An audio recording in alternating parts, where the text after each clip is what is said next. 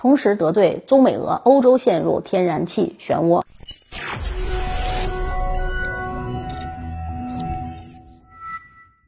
大家好，欢迎收看本期的视频节目，我是马岩。俄罗斯大型国有能源企业俄罗斯天然气股份有限公司近日宣布，将在二零二二年敲定第二个将天然气从西伯利亚通往中国的大型天然气管道项目协议。这个被称为西伯利亚力量二号，经由蒙古国的大口径管道，将能够每年把。五百亿立方米的俄罗斯天然气输送到中国。这个消息公布之后，西方一些媒体和外交人士就纷纷认为，西伯利亚力量二号将从西伯利亚的亚马尔半岛向中国供应天然气，那里是俄罗斯出口欧洲的天然气的来源。这对欧洲可能意味着更多的麻烦。我们先来简单的说一下中俄之间的。天然气市场情况啊，因为这个领域啊，其实很多人并不熟悉。早在二零一四年的时候，中俄就签署了年供气量三百八十亿立方米、期限长达三十年的中俄东线天然气购销合同。期间呢，俄方将向中国提供一万多亿立方米的天然气。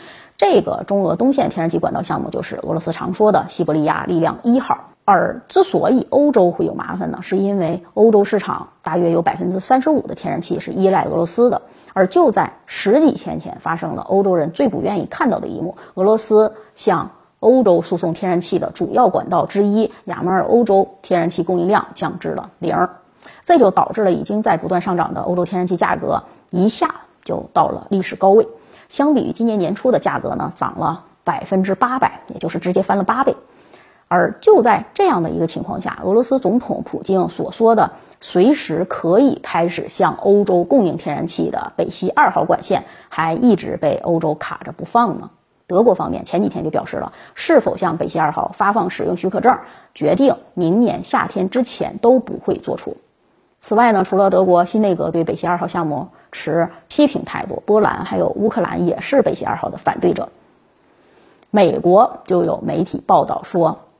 西方的官员们认为啊，俄罗斯天然气的亚洲。转向正在快速进行之中，这种转向呢是地缘政治的规划。对于能源紧缺的欧洲国家来说，这个项目可能会对他们产生严重的地缘政治影响。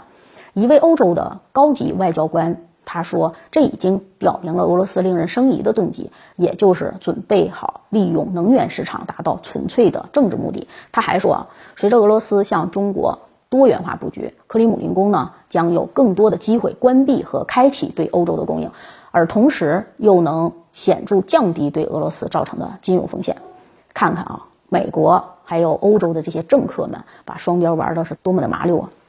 我们都知道，美国长期以来都是反对北溪二号项目的，欧洲的一些人为美国马首是瞻，也就跟着阻挠这个项目的运营。而我们开头提到的断供。俄罗斯总统普京呢已经给出了解释，那就是因为德国将天然气反向运到波兰，可能最终卖给乌克兰。哎，也就是说，欧洲人愿意在大冬天折腾他们自己的事儿，但是他们却又对俄罗斯跟中国的天然气合作指手画脚。用咱们中国的老话说，这就是典型的既当什么又立什么呀？哈。这也反映了欧洲最近几年来一直存在这种特别的心结，就是眼看着中国崛起，美国的衰退的时候，产生了一种和美国一起双重衰退的没落感。毕竟，欧美在过去的两三百年间一直是掌控着全球经济、军事、科技和文化等方面的优势的。美国的衰退必然会带动欧洲产生危机感，这种难以适应就会连带欧洲愿意在某些方面，特别是在价值观上跟美国站在一起。我们回到天然气这个话题上来看啊，在老百姓已经开始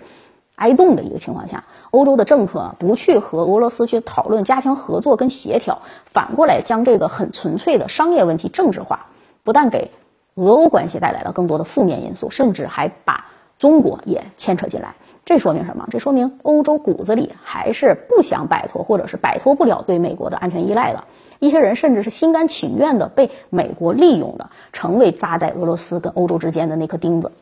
在这个事情上，还是咱们的外交部门负责人前两天分析的最清楚，那就是欧洲对华政策上似乎存在了某种认知分裂。一方面呢，同中国建立了。全面的战略伙伴关系，一方面呢又把中国定位为制度性对手，这样的一个逻辑不仅对中欧关系造成了干扰，其实也是给欧洲朋友自己带来了困惑。那么欧洲的这种态度是不是美国就喜欢的呢？今年九月份的时候啊，德国《世界报》就刊文说，拜登认为欧洲人一方面想要超级大国美国提供军事保护，另一方面又想同时和美国的敌人做生意。在阿富汗问题上，以及还有在核潜艇的问题上，拜登都是在向欧洲人清楚地表示，美国不再容忍这种两面派的外交。德国媒体呢，《时代周报》甚至认为，欧洲人和中国闷声发大财，拒绝坚定地站在美国一边，因此遭到了美国惩罚，纯属活该。说白了，就在当前的一个世界格局中，欧洲的这些表现啊，反映了他们对构建战略自主的摇摆。尤其是欧盟方面，心心念念的是要减少外部依赖，来维护欧盟的整体利益，来决定自己的外交安全政策。那事实上，就欧洲在重大的政治还有经济地缘问题上，内部撕裂的口子已经是越来越大了。从我们今天聊的这个话题来看，天然气已经是成为撕裂欧洲的一股较为明显的力量。而有人如果想把中俄关系，